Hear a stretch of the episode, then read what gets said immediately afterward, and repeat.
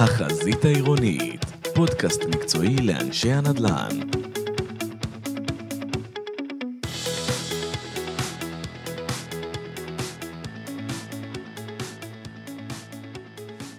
היום איתנו דורון חזן, מהנדס עיריית אשדוד. דורון, בוקר טוב. בוקר אור. איזה כיף גדול לנו. מה, אשדוד צומחת, אשדוד מתפתחת. לדעתי כבר העיר החמישית בגודלה. ספר לי קצת ככה על העיר, איך אתה, איך אתה מרגיש בעיר הזו? למיטב זיכרוני, אתה צמחת בכלל בירושלים, עברת בבת ים, הגעת לזמורה, ובסופו של דבר אתה מעיף את אשדוד קדימה כבר כשבע שנים פחות או יותר. שש שנים, כמעט שש שנים, נכון? אה, אשדוד מדהימה, אין ספק, אשדוד בעצם חובה בשנים האחרונות תהליך של צמיחה מטורף, גם מבחינת אוכלוסייה, גם מבחינת uh, תשתיות, גם מבחינת uh, בינוי. Uh, הקרדיט, uh, הייתי מאוד שמח לקחת את כל הקרדיט עליי, אבל הקרדיט הוא לחלוטין, קודם כל להנהלת עיר, אין ספק.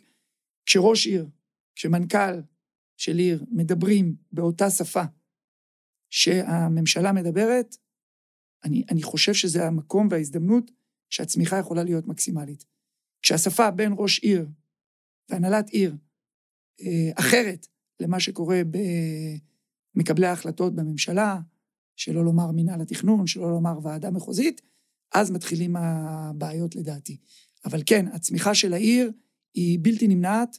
אני מאמין שעוד אה, אה, יש לנו אה, עתיד מרתק, מרתק לעיר הזאת שהיא, כמו שאתה מבין ואתה יודע, כמובן, עיר נמל, עיר מאוד גדולה ומשמעותית בכל המטרופולין הדרומי, שזה קצת, מזי, קצת מביך גם להגיד לפעמים עיר דרומית, כי אתה יודע, הגישה לראשון זה רבע שעה, אז אם אתה רבע שעה מראשון ו-40 דקות מבאר שבע, איפה, איפה, איפה הדרום, איפה עובר הדרום, איפה עובר הצפון? מרכז לגמרי, מרכז לגמרי. זה כבר הופך להיות מרכז, נכון, כן. זה גוש דן רבתי לצורך העניין.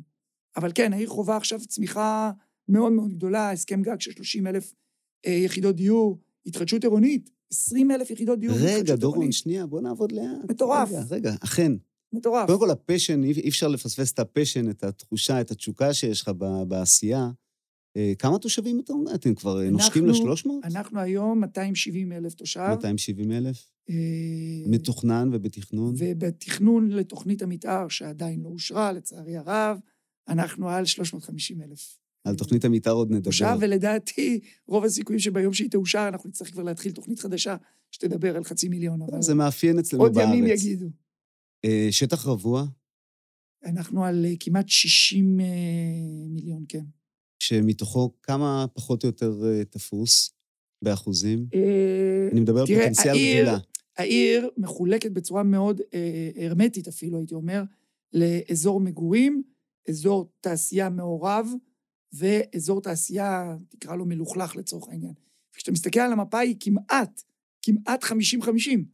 זה גם כן משהו שאתה צריך לקחת אותו בחשבון, כש-50% מהעיר שלך הוא תשתיות לאומיות. מדהים. זה לא משהו ש, שברור מאליו. ולכן, גם בתוך השטחים, שקראתי להם השטחים המעורבים, אנחנו לוקחים היום אה, עם חשיבה שאומרת איך אנחנו יכולים לשלב שם מגורים, תעסוקה, מלונאות, למרות שכשאתה מסתכל על זה היום, אנשים צריכים באמת לראות את זה ברמה של חזון. אתה אומר, מה זה, זה אזור תעשייה, אין מצב שהמקום הזה יהפוך להיות אזור שמעורב שימושים, אבל אנחנו שם. תוכנית מאוד מאוד גדולה שעשינו, זכינו בה בפרס ארצי של איגוד המתכננים לפני שנתיים, שמדברת באמת על לקחת אזור תעשייה שלם ולהפוך אותו לאזור של מעורב שימושים, פחות או יותר מה שאתם מכירים פה מעבר לכביש. עזוב, אתם חלוצים. בואו בוא שנייה נדבר, אתה מדבר על אזורי התעסוקה. אם אני לא טועה, שלושה קניונים אתם הולכים להסב אותם או להוסיף עליהם מגורים. זה איזושהי כותרת כזו. יש דיבור כזה?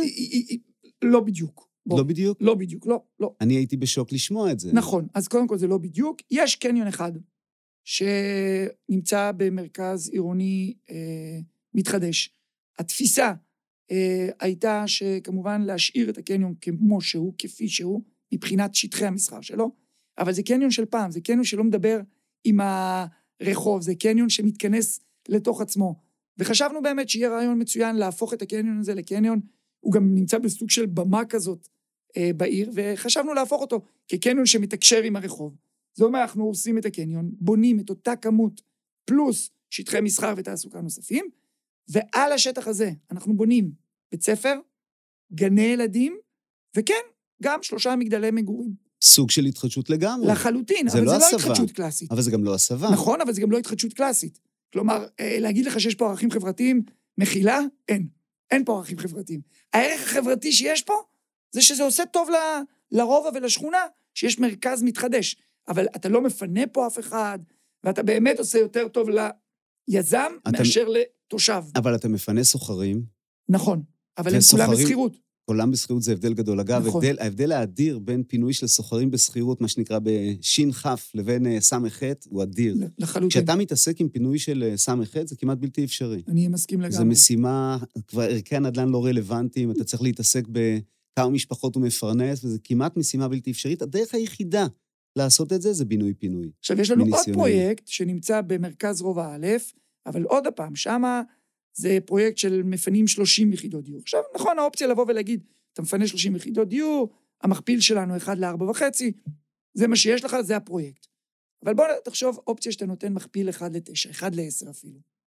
ולמה אתה נותן את המכפיל הזה? יש באמת, סיבה למה? אחת. אתה אומר, יש לי מרכז שלם בצמידות אליו. מרכז מסחרי הכי ישן, הכי עזוב, הכי נטוש בעיר. קח את המרכז המסחרי הזה, תשקיע בו את ה-50, 70, 80 מיליון מצידי, ומבחינתי שווה לי לתת לך את הערך של הדירות האלה, כשאני יודע שאתה משקיע בתוך המרכז הזה את ה-70-80 מיליון. נהדר. עם מפרט מאוד מדויק, אף אחד לא פראייר, אנחנו יודעים טוב מאוד מה אנחנו רוצים, והיזם גם כן יודע טוב מאוד מה הוא רוצה. אבל זה באמת, זה מקרה קלאסי שבו לא נכון לספור את המכפיל, כי בעצם אתה משית עליו נטל מאוד מאוד כבד. עכשיו אתה מדבר על העניין של אה, לא להתייחס לכאורה, אני מדגיש, למספרים. ממש ככה. ואני חושב שהבעיה הגדולה, הגדולה, הגדולה שלנו היום, זה שבתכנון אנחנו לא מתייחסים לפרויקטים באמת, אנחנו לא מתייחסים לעיר באמת, אנחנו לא מתייחסים למה המקום רוצה וצריך, אנחנו מתחילים לדבר במספרים. זה איזושהי אג'נדה שלצערי הרב אה, מובלת בשנים האחרונות על ידי מינהל התכנון, של להתחיל לדבר על כמה שטח, כמה דונם, כמה יחידות דיור לדונם, כמה שטח אתה מפריש, כמה... כלומר, מדברים איתך במספרים. דורון, אבל אף אל אחד תת- לא מכיר- דורון, אבל אל תתבלבל. תראה, אתה, באמת, אני אומר לך את זה באמת אה, בעדינות, היכולת שלך, ההיכרות שלך עם כל פינה בעיר, והרצון שלך באמת לחדש ולעשות לאשדוד טוב, ברור שהשליטה שלך היא מדהימה. ממה הרי נפשך? ממה חוששים שם למעלה? אומרים, תשמע, אנחנו רוצים ליצור מצב שבו יהיה איזון בין מינהל התכנון, ועדה מחוזית והוועדה המקומית. אנחנו אומרים, הוועדה המקומית באמת יודעת יותר מכולם. עובדתית תיקון 101, רוצים לת- לתת כוללנית, אבל בסופו של דבר לא משחררים מספיק. בעצם מה שאתה אומר כרגע, אתה אומר, תראה, תנו לי יותר כוח. תיקון 101, תממשו אותו בצורה נכונה. תנו לי יכולת להחליט, אני לא צריך היום שם כיוון. אני יכול להיעזר, אני רוצה בקרה, אני רוצה תמיכה, אני אשמח לידע מקצועי. בהקשר הזה, איך אתה חי עם הוותמ"ל, אגב? אז אני אחלק את התשובה שלי לשתיים לפני שאני אדון בוותמ"ל. אני חושב שאתה צודק במיליון אחוז, אבל הנה, אני גם ריאלי. אני אומר, בואו ניקח בחשבון שעיר אמנם יודעת מה היא רוצה, אבל איך אומרים, כל בר דעת יבוא ויגיד שהיא עושה פה טעות קולוסלית, וכאילו אלוהים ישמור, איך הם עושים את הדברים האלה. אז אני כן מסכים, אתה, אתה אמרת נכון, צריך שיהיה גם גורם שיודע לבקר. כשיש איגום של אינטרסים בין עיר לבין ממשלה, ואני בכוונה אומר ממשלה, מחילה, אני בכוונה מתעקש כן, להגיד, אתה כל הזמן אומר ממשלה, ממשלה. ולא מינהל התכנון. אני אומר ממשלה, כי אם. הממשלה אומרת, אני במשבר דיור, אני רוצה לייצר דירות, העיר אומרת, רוצה אני. תראה לי עוד עיר במדינת ישראל, שראש העיר שלה בא ואומר, אני רוצה יחידות דיור. אני לא מעניין אותי, כל יחידת דיור, כל ראש עיר בדרך כלל הקלאסי, שבא ואומר, אני מבחינתי יחידת דיור זה גירעון. בא ראש עיר ואומר, לא גירעון, אני רוצה יחידות עיר. באה הנהלת עיר ואומרת, אנחנו מעוניינים לקדם את הדברים האלה.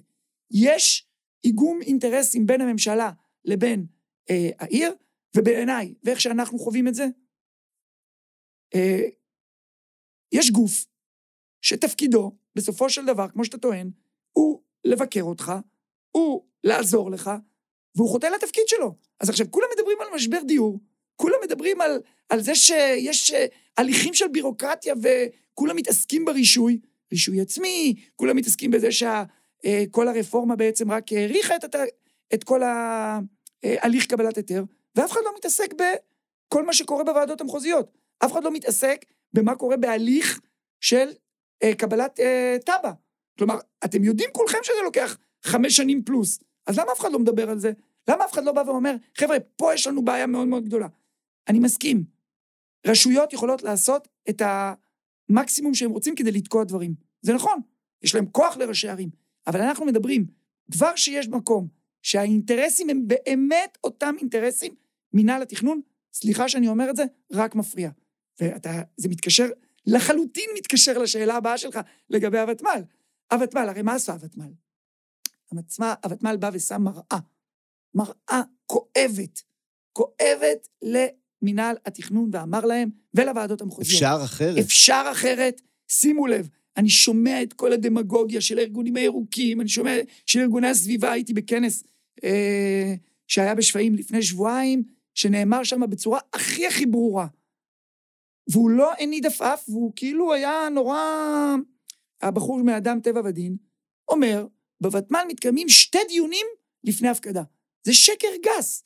זה שקר גס. אתה יודע מה? קודם כל, הלוואי, הלוואי ויש מקום שעושה רק שתי דיונים. עד שאתה מגיע לשולחן העגול. אני אשמח. אתה מגיע לשולחן עגול, יש לך סריה של פגישות. אני חוויתי את זה, אני חווה את זה היום. נכון. אנחנו עושים לפחות אין ספור פגישות עד שאנחנו מגיעים למסמכים. בסופו של דבר, הוותמ"ל יודע לשים, ליטרלי, סביב שולחן עגול, את כל משרדי הממשלה. ובהתחלה הם חשבו שאם הם יתעלמו, אם הם לא יבואו, אז כאילו המכונית לא תרוץ והשיירה לא ת, תתקדם. וברגע שהם הבינו שאם הם לא מגיעים לשולחן העגול, הם בעצם נדפקים, סליחה, ואז בעצם אף אחד לא מקשיב להם, פתאום כולם התחילו להתייצב. את הדבר הזה, אין מצב לגרום לו לקרות בוועדה המחוזית. הליך של pre-ruling, תפתחו את האתר של מינהל התכנון, תראה מה כתוב שם על הליך pre-ruling, בושה וחרפה. הלוואי, קודם כל, מישהו היה בכלל מתייחס למה שכתוב שם, אף אחד לא מתייחס לזה. אין קצובת זמן, אף אחד לא יודע, מהרגע שאתה מגיש תוכנית, כמה זמן ייקח הפינג פונג התכנוני, אתה לא יודע, אין בקרה בכלל על הרעיון הזה. כלומר, אתה יכול לשים תוכנית במחוז, שנתיים, שלוש, אתה רק ב pre-ruling. ואז מה הם אומרים לך? אבל אין לנו שום תוכנית. אז היה. כלומר, אתה שלוש שנים נמצא במחוז, שם תוכנית, והם אומרים לך, אבל אין לך שום תוכנית. למה? אבל, אבל דורון, כי זה לא רשום. אבל דורון, אתה מרגיש כמוני שהוותמ"ל, שעשה באמת פלאים, אגב, הוא התחיל מאוד מקרטע, למד לעבוד, עוד במשטר הקודם של יוצר ודקלה באמת עשו פלאים, אנחנו הובלנו שם תוכניות אה, מדהימות, אה, החל מלוד ורחובות וקריית גת, ו... ואתה מכיר את זה היטב. וקודם כל תקוותנו והבשורה הגדולה שעם הממשלה החדשה יש לנו ותמ"ל כנראה בפתח. הלוואי. וזה הולך, הולך לקרות, אנחנו מקווים שיהיה לו גם כוח ועוצמה ויכולת, אבל אתה מרגיש כמוני שזה עשה משהו מטורף לוועדות המחוזיות? חד משמעית, זה הרעיד אותם, אבל הרעיד אותם רק לקצת זמן. למה? כי מה קרה לפני שנה-שנתיים? פתאום התחילו לדבר בשפה אחרת ואמרו שכדאי מאוד שהוותמ"ל יתרכז אך ורק בהתחדשות עירונית, ואך ורק במגזרים הערביים. אה. ואז... מיעוטים, גם בעצם, דתיים. בעצם באו ואמרו, חבר'ה, עזבו, אה, בואו ניתן להם להתעסק בבעיות אה, שיש בכל מקרה בהתחדשות עירונית, תושבים, עניינים, שיתופי ציבור, עזבו, העיקר שלא יתעסקו לנו בכל שאר התוכניות. ואני טוען שעוד הפעם, הממשלה אמרה משהו אחד, וההנחיות של מה שהממשלה אמרה לא יורדות למטה. וברגע שמינהל התכנון מחליט להפוך את אה, ההחלטה של הממשלה לאיזושהי אמירה שאומרת בואו נתעסק אך ורק בדברים האלה, ולא בליבה של התכנון, אני חושב שיש כאן בעיה. ויותר מזה שיש כאן בעיה, אני חושב שברגע שאנחנו כולנו נבין שהדבר הטוב היחידי שהוותמ"ל יודע לעשות, זה באמת, עוד פעם, אני חוזר על זה בצורה אובססיבית קצת, להוסיף ולשים את כולם סביב שולחן אחד. היה לנו תוכנית של 3,000 יחידות דיור באשדוד, שהקרבה שלו לנמל הייתה בדיוק כמו הקרבה של שאר הרובעים כבר היום, כיום, אותו, אותה, אותה קרבה, כמו שהיום יש לי רובע שלם שחי שם, והאתגר וה, של לשים את כל גורמי הממשלה והסביבה סביב שולחן אחד, שישבו וידברו. אף אחד לא אמר שתוכניות צריכות לעבור בוותמ"ל. לא. אבל עצם הרעיון שאתה שם את כולם, מושיב אותם ומדבר איתם, אני חיכיתי עכשיו, לא, לוות, לא מהוותמ"ל, לא מהוותמ"ל, לחוות דעת לשכונה של 8,000 יחידות דיור, מעל לשנה וחצי, אה, מהמשרד להגנת הסביבה. בוותמ"ל הרי זה זה היה לא ברור קורה. מאליו שהם לא רוצים את התוכנית. היה ברור מאליו שאין להם שום מוטיבציה לתת לי חוות דעת.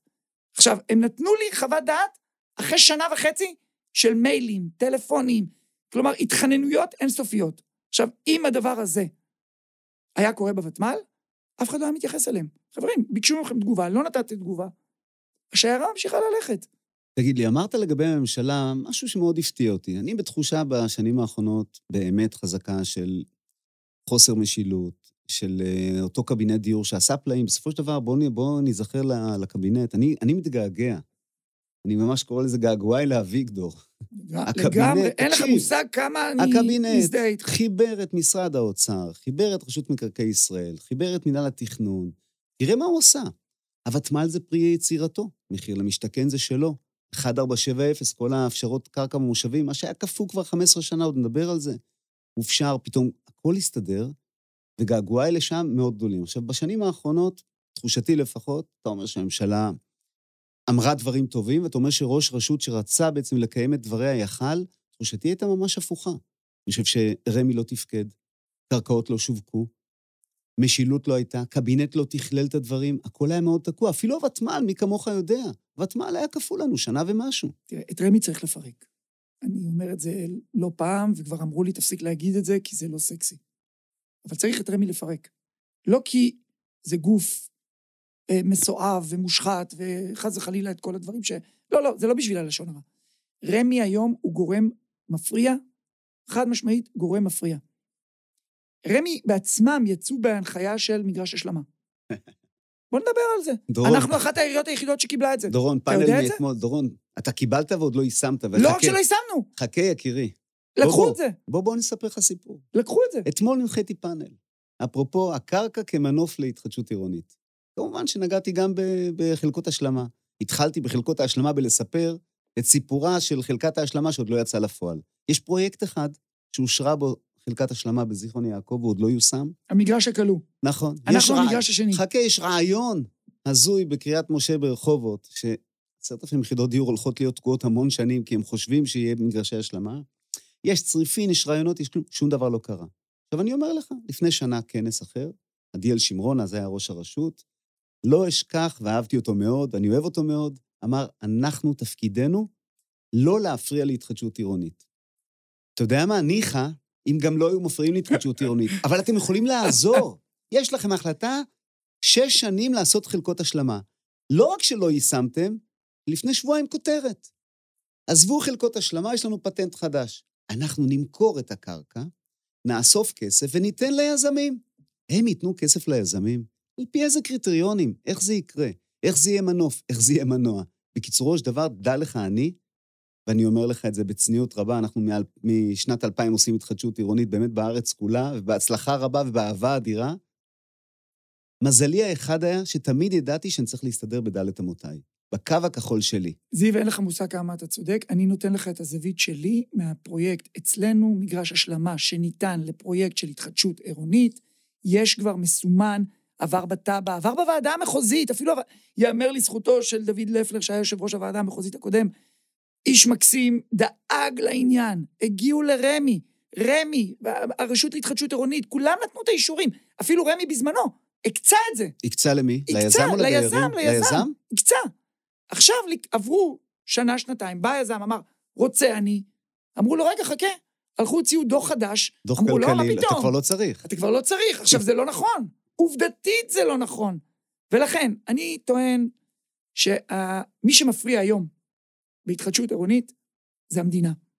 מי שלא נותן לדבר הזה לקרות זה המדינה. עכשיו, כשאני אומר המדינה, אני לא אומר הממשלה. אל תתבלבלו. הממשלה רוצה, אני מאמין שהממשלה רוצה, וזה לא אכפת לי עכשיו אם זה ממשלת ימין, שמאל, מרכז, או מה שזה לא יהיה, למרות שמי שמכיר אותי יודע שאני באופוריה בחודשים האחרונים, אבל זה כבר עניין, אה, כולנו, חמסה עניין, חמסה. עניין פוליטי אחר, אבל לא ניכנס לזה. הרעיון הוא שהמדינה נמצאת באיזשהו לופ אינסופי של לבוא ולהגיד שלכאורה שהיא רוצה התחדשות עירונית, אבל הלכה למעשה, בפועל, זה לא קורה, ואני רוצה לספר לך סיפור אחד קטן, לא אישי, בכלל לא אישי. למה זה לא קורה? זה לא קורה כי ברגע שאנחנו מבינים שאנחנו רוצים לייצר פרויקט של התחדשות עירונית, אנחנו צריכים באמת לבוא ולהסתכל ולבחון, אני, כשאני מסתכל על העיר, באיזה אזור אני רוצה לקיים את זה. ואז מגיע מינהל התכנון, סלש הוועדה המחוזית. ודרך אגב, הסינכרון הוא מושלם. הסינכרון הוא מושלם, והריכוזיות ש, ש, ש, שמתחילה מלמעלה, ממינהל התכנון, יורדת עד למטה. וזה יוצר בעיה מאוד גדולה, כי אני מקבל על אותו מתחם, סיפור אמיתי, מכתב, לא פחות ממינהל התכנון, של הנחיות איך לייצר התחדשות עירונית. לא נשמע דבר כזה בארץ. אף מהנדס עיר לא קיבל מכתב איך לתכנן את העיר שלו מראש מינהל התכנון. זה ממשיך הלאה למכתב נוסף שאני מקבל, כי הם כבר רואים שהשיירה מתקדמת. חברים, אנחנו לא מחכים. אנחנו מבינים, הקורונה לימדה אותנו שאם אנחנו לא נדאג לעצמנו, אף אחד לא דואג לנו. אז אנחנו רצים, אנחנו מתקדמים. אני מקבל עוד מכתב מהוועדה המחוזית, שגם כן נותנת לי הנחיות לאיך לתכנן תן לי דוגמה את העיר להנחיות. שלי. אני לא שמעתי על דבר כזה. אם אני אגיד לך אבסורד, שיש לי, תראה מה זה אבסורד, הכי אבסורד, זה האבסורד הכי גדול שיש. פרויקט של משרד התחבורה, השקיעו בי חצי מיליון ש"ח. פרויקט ענק של תחבורה אה, ציבורית, שזה כמובן היתרון הכי גדול לכל עיר. לי, לי אין רכבת קלה, יש לי, אנחנו נדבר על זה אחר כך, נכון. יש לי פרויקט תחבורה ציבורית, BRT, שנותן העדפה לאוטובוסים, השקענו בו, ממש, אתה מגיע לעיר, אתה רואה מסלול שלם לתחבורה ציבורית, מסלול לרכבים פרטיים, באשדוד זה אפשרי, נשארו שתי נתיבים לפרטי, נתיב אחד לציבורי, הכל טוב ויפה. מגיע מינהל התכנון והחליט שעל הפרויקטים שאני ממקם על הציר הזה, הוא רוצה כניסות לחניות מתוך הציר הזה. עכשיו, ברור לכל בר דעת, שמה יקרה? אם אני נכנס לכל הפרויקטים מתוך ה- הציר התחבורה הזה, אני בעצם חוצה אני דופק את כל, ה... את כל את כל הפן שלה. הרעיון הזה. ברור. אז אנחנו מלכתחילה אמרנו בכל התכנון שלנו, שההזנה זה מאחורה. אין שום בעיה, כל עוד ויש כבישים, מה הבעיה שההזנה תהיה מאחורה? עכשיו, כשאתה מקבל הנחיה כזו מראש מינהל התכנון, שיורדת למטה לוועדה מחוזית, שיורדת גם לצוות של הוותמ"ל הנוכחי, שבעיניי, דרך אגב, היינו הך לוועדה מחוזית, אני מכילה, אני לא חושב שהוותמ"ל הנוכחי הוא אפקטיבי, אני לא חושב שהוותמ"ל הנוכחי הוא עושה את העבודה שלו כמו שאנחנו רגילים לתקופה של דקלה, אבל עוד פעם, יש לי עכשיו שם ארבע תוכניות. ימים יעידו. צ'אנס, אני, נכון. נותן, אני נותן את הצ'אנס, אני רק אומר, עובדתית זה לא קורה. למה? כי אני כבר שנה רץ אחריהם, אז זה כבר עובדתית מבחינת הזמן, אנחנו לא כמו הוותמ"ל הקודם, וזה לא קשור לזה שאין חוק ותמ"ל. כי אפשר להכין את התוכנית, להגיד שהיא גמורה, להעביר אותה למחוז. הרי אתם כל כך מתקשרים טוב, הוותמ"ל הנוכחי והמחוז, קחו את התוכנית, שאתם, אתם, הוותמ"ל הם יכלו, העברתם, הם באמת, ותעבירו אותה הלאה הם יכלו למחוז. להגיע עד טרום הפקדה, יפה, הם לא חתימת עשו את זה, לא מתכנן. ולהוריד את זה לא למטה. עשו את זה, ולכן, אני טוען, לא... הסיטואציה הזאת שאנחנו היום נמצאים בה, ששלטון ריכוזי שנותן הנחיות לעיר, הוא בעיה מאוד מאוד גדולה. אבל זה לא זה. עזוב, אתה מסתכל על אבל השטח... אתה אומר, אתה אומר, רגע, דורון, אני חייב לעצור. אתה אומר שהמדינה רוצה, המדינה רוצה התחדשות, והיא עושה מספיק לדעתך? איך אתה מרגיש? כאילו, אני, אני מופתע מאוד מהאמירה הזו. אני חייב להגיד לך שאני לא צריך שם... הרבה יותר. אני לא חושב שהמדינה... הרי... וואי, אתה נגעת עכשיו בנקודה, אני, אני מת, מתנצל, זיו, בנקודה שהכי הכי כואבת לי. כשאני יושב מול מתכנן מחוז ואומר לי, אני מבחינתי, עדיף שלא תהיה התחדשות עירונית בעיר. כל עוד המדינה לא מכניסה את היד שלה לכיס, המסות לא יורדות, והמגדלים האלה לא יקומו, אני לא מוכן לה- להתקדם ב, ב, בתכנון הזה.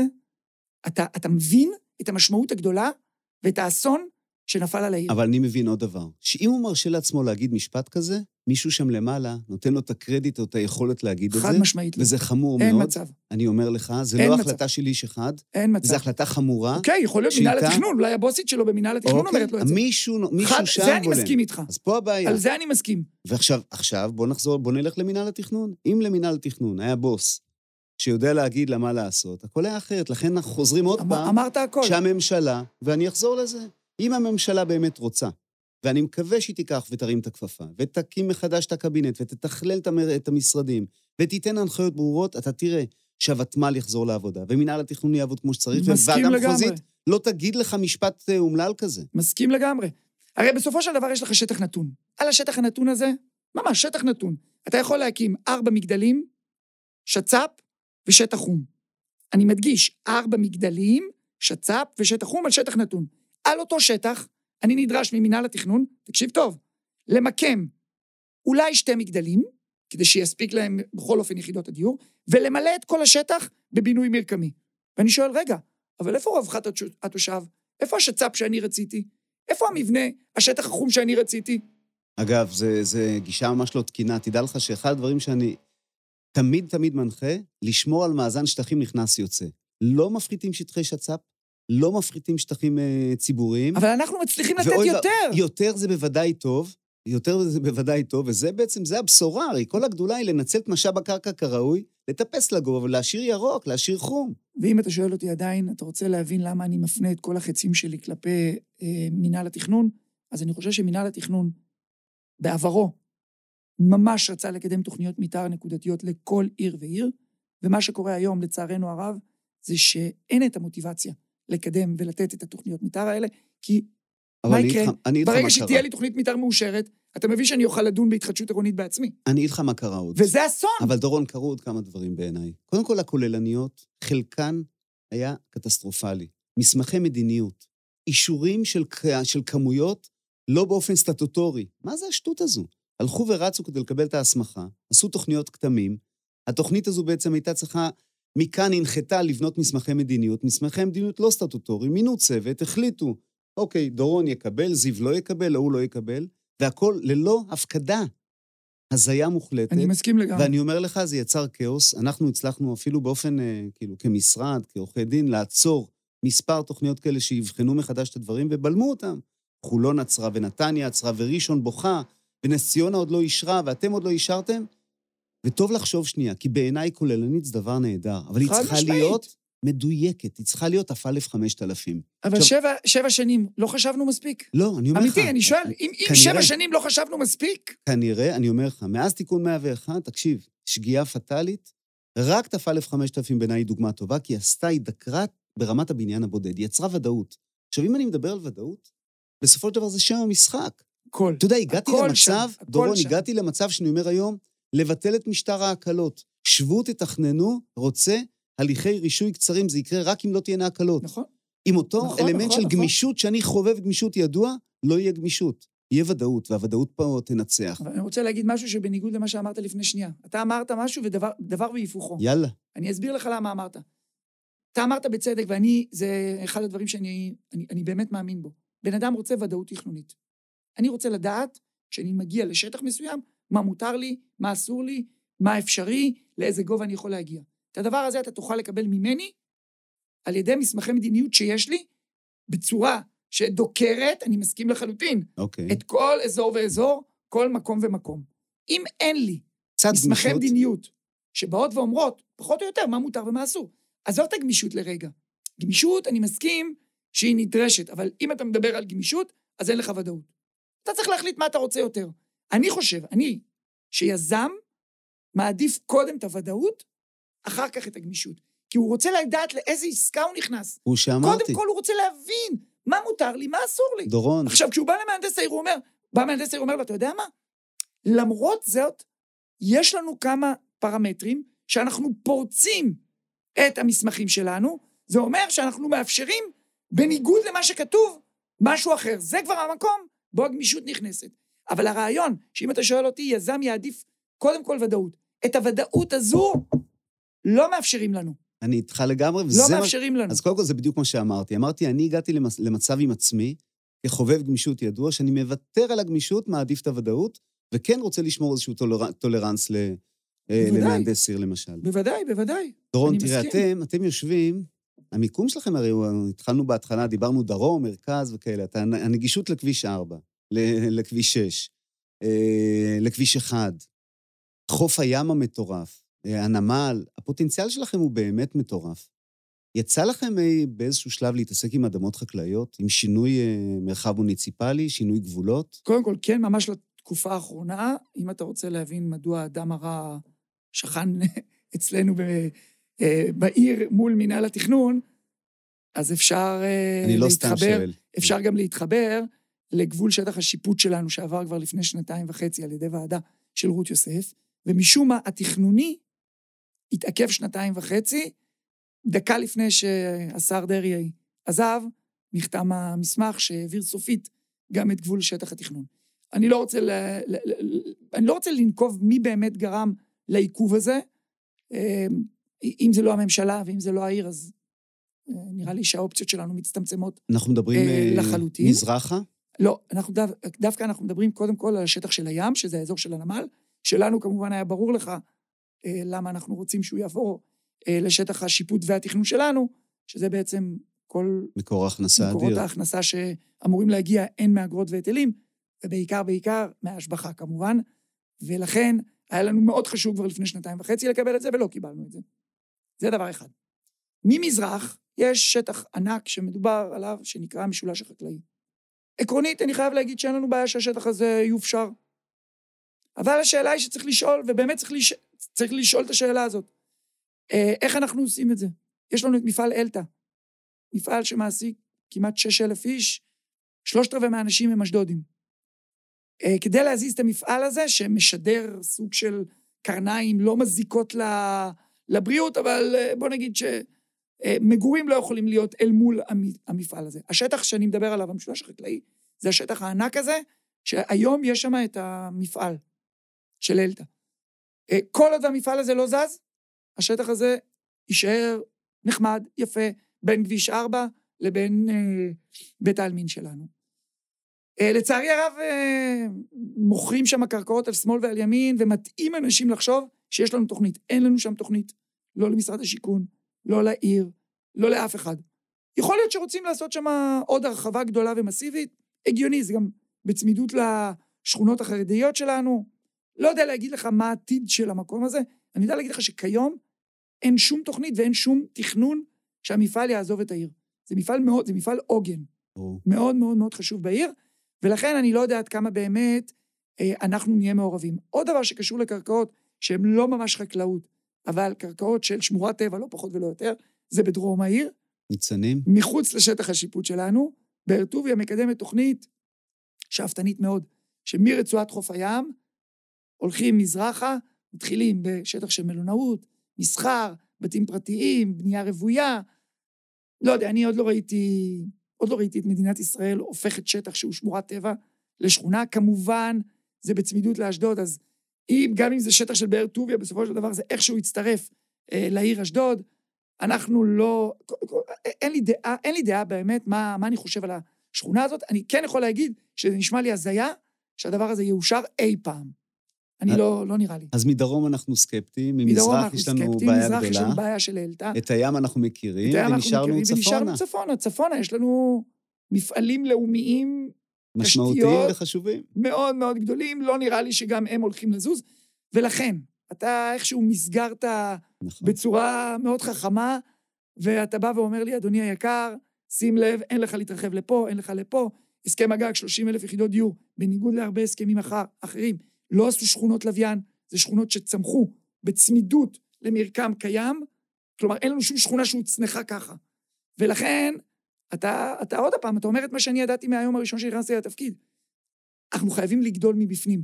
חייבים לגדול מבפנים. ואתה לא שאלת, אבל אני אענה לך, את סוגיית התמ"א. אני- זו בטח הייתה השאלה הבאה.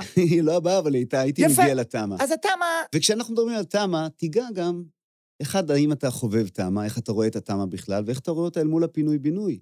ואיך אתה רואה אותה אל מול תוכניות כל אב אה, להתחדשות עירונית, כי אנחנו, שוב, רוצים הרי ליצור ודאות, וחוששים שהבניין הבודד יקעקע לנו את חד הפינוי-בינוי. משמעית, נגעת בכל הסוגיות, ואתה התחלת ממשהו, ואני אני, אני בעצם אה, אמסגר אותו. קודם כל, חשוב לנו להתחיל מתוכנית כוללנית של התחדשות. עכשיו, לא תוכנית מתאר. שלכל עיר תהיה תוכנית כוללת שהיא באה ונותנת את הוודאות, כמו שאתה אומר, מה פינוי-בינוי, מה תמ"א 38. כן, אנחנו חובבים תמ"א, מה לעשות? יש לנו בעיר 260 מבנים של תמ"א. זה סכום מטורף. יש לנו במבצע האחרון, היה אה, טילים שנפלו גם על אשקלון וגם על אשדוד. עשר אלף תושבים חבים להנהלת העיר. אני לא אומר לי, ולצוות שלי, חווים להנהלת העיר את זה שהיה להם מרחב מוגן. מוגן. מדהים. עכשיו אפשר להתווכח עד מחר, זה כן עובד, זה לא עובד, זה כן אפקטיבי, לא אפקטיבי. מה זה נתן לי, התושב? איזה חוסן זה נתן לעשר אלף תושבים שנכנסו לממ"ד? אז אל תתווכחו איתי האם תמה היא טובה או לא טובה במהות התכנונית, קודם כל תדברו על המהות הפיזית, מה זה עשה לבן אדם. עכשיו בואו נדבר על מהות תכנונית. הרי מינהל התכנון בכל פלטפורמה אפשרית אמר, תמ"א 38 בעייתית. כי אין השבחה, אין חשיבה כוללת על המרחב, והיא לא יעילה לרעידות אדמה. אז אנחנו מבינים מכך שפינוי-בינוי זה הפתרון, כלומר, יש השבחה, קיימת חשיבה מרחבית, ומייצר, איך אומרים, בינוי עדכני, עמיד, אפקטיבי וכולי וכולי. עכשיו, מכל זה מה אנחנו מסיקים? אני באמת, אני רוצה להתקדם, אני רוצה להתקדם בצעד המתודולוגי שאי שם במינהל התכנון חשבו. אז הם אומרים, פינוי-בינוי זה האלטרנטיבה, הפתרון היחידי המועדפת. למיגון, היא המועדפת. אז עוד פעם אני שואל, למה אני צריך לקבל ארבע מכתבים, ארבע מכתבים, מראש מינהל התכנון, מהוועדה המחוזית, מהרפרנטים של המחוז, מהוותמ"ל החדש, שאומרים לי כמה הפינוי-בינוי שלי לא טוב. עכשיו, עזוב את המכתבים בצד, אנחנו אומרים, אשדוד זה לא יהוד, זה לא קריית אונו, זה לא כלום. אני טוען, רמת גן ובת ים, בתור מי שהיה סגן מהנדס העיר בבת ים, בתור מי שעבד עם רמת גן, ובתור מי שעבד חמש שנים בעיריית ירושלים, לא, תמ"א 38 היא לא טובה לכל מקום. היא מצוינת למרכז ההיסטורי של ירושלים, כי אין ברירה. אחרת או בתים ייפלו, או בתים לא ימשיכו, ואתה לא תלך ותעשה פינוי-בינוי במרכז העיר של ירושלים.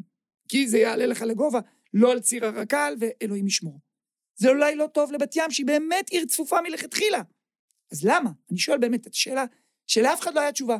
למה בת ים ורמת גן, מה-day one, באו ועשו תוכנית על פי סעיף 23, שלא נתנו את השתיים וחצי קומות המתבקשים, אלא נתנו חמש-שש קומות. אז אני אענה לך תשובה, כי כולם פמפמו שזה לא כלכלי שתיים וחצי קומות. שזה שקר גס. אבל זה מה כי ש... אם באשדוד, שאנחנו, ב, ב, איך אומרים, by far ערכי קרקע נמוכים מאשדוד, מ, סליחה, מבת ים ומרמת גן, למה באשדוד זה כלכלי מאוד מאוד השתיים וחצי קומות האלה, ושם זה לא? כי מישהו דאג לפמפם שזה לא כלכלי שתיים וחצי קומות. אם רמת גן ובת ים היו עושים שתיים וחצי קומות, העיר שלהם הייתה נראית אחרת.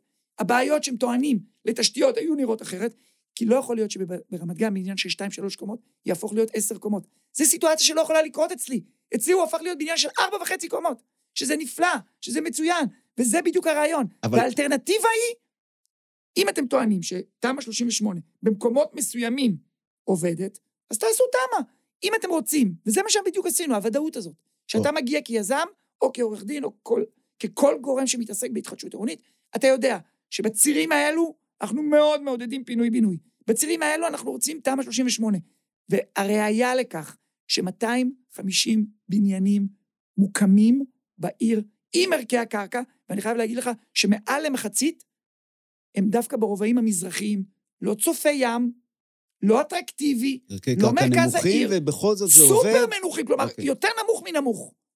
אבל נגעת בתוכניות אב להתחדשות. עשיתם תוכניות אב להתחדשות? אני היום בא אליך לעיר, ואני רוצה לדעת, אני רוצה לעשות פינוי-בינוי. אני רואה כלים, אני רואה כללים. חד. משמעית, מעבר לרעיון שיש מדיניות מדיניות אני מאוד מבין. ברורה, כתובה, אני מדגיש, מדיניות כתובה. מעבר לזה שיש מדיניות שהיא כמובן אה, ברמת המפות, אה, כתמים, כמו שאתה טוען, איפה מותר, איפה אסור, יש לכל רובע, לכל רובע, יש תוכנית התחדשות ספציפית, נקודתית, שבאה ומדברת בשפה, בשפה של מבני ציבור, שצ"פים והכול. זה לא קרה בגלל שהוועדה המחוזית הנחתה, זה לא קרה בגלל שעשינו אה, תוכניות סטטוטוריות, עשינו תוכניות התחדשות שאינן סטטוטוריות כדי לתת לך את אוקיי, הוודאות, בוא תעשה את התב"ע הנקודתית, אתה תואם את התוכנית, אתה רץ. fair enough. דורון, דיברנו על, באמת דיברנו על ההשקעה בתחבורה. תגיד לי, איך נזנחתם? איפה המטרו?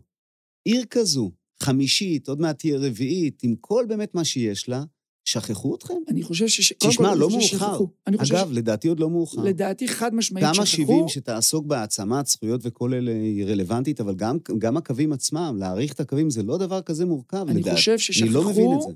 ואני רוצה להפנות אותנו בפלטפורמה הזו לנאום מרתק ששמעתי הבוקר של רוביק דנילוביץ', שממש אה, יצא מתוך איזושהי אה, מוטיבציה אני משער לעצמי, כמי שגר בנגב, והוא תיאר, הוא תיאר סיטואציה מאוד מאוד קשה, עד כמה הנגב ועד כמה הדרום נזנח.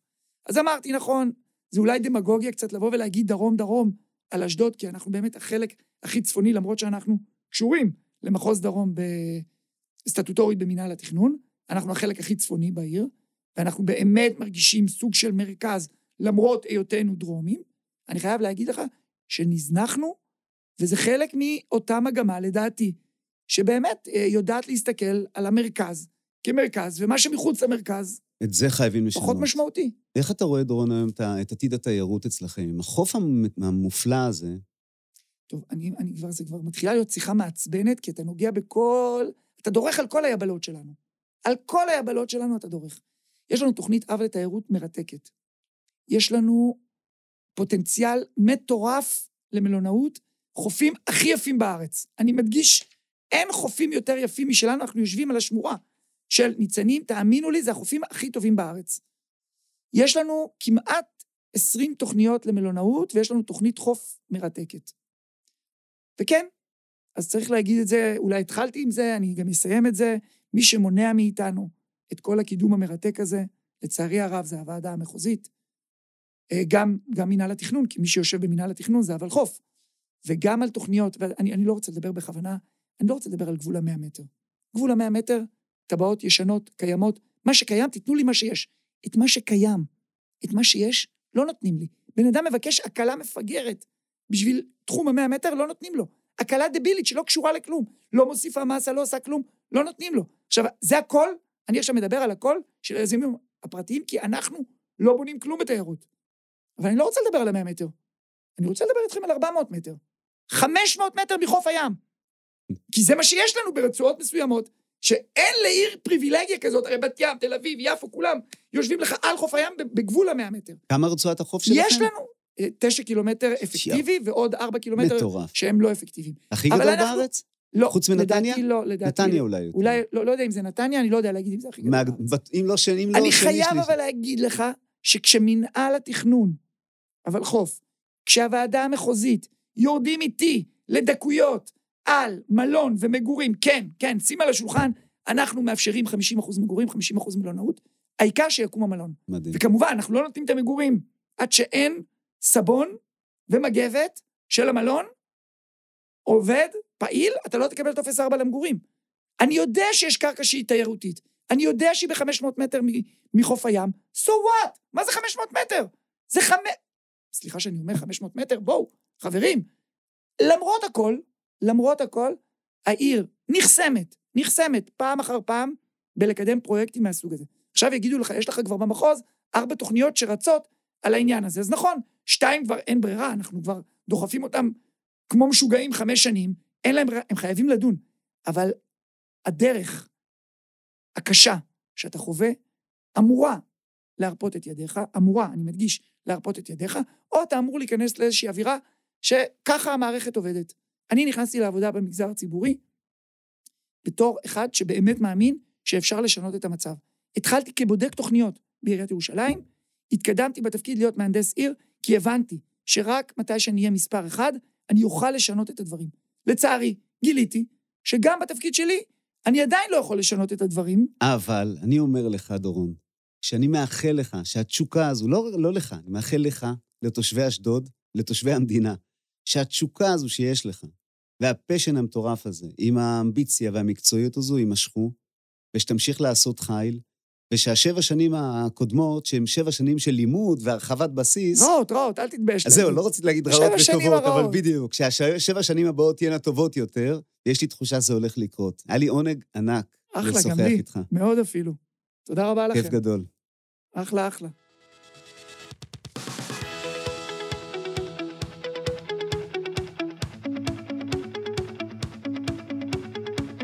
החזית העירונית פודקאסט מקצועי לאנשי הנדל"ן.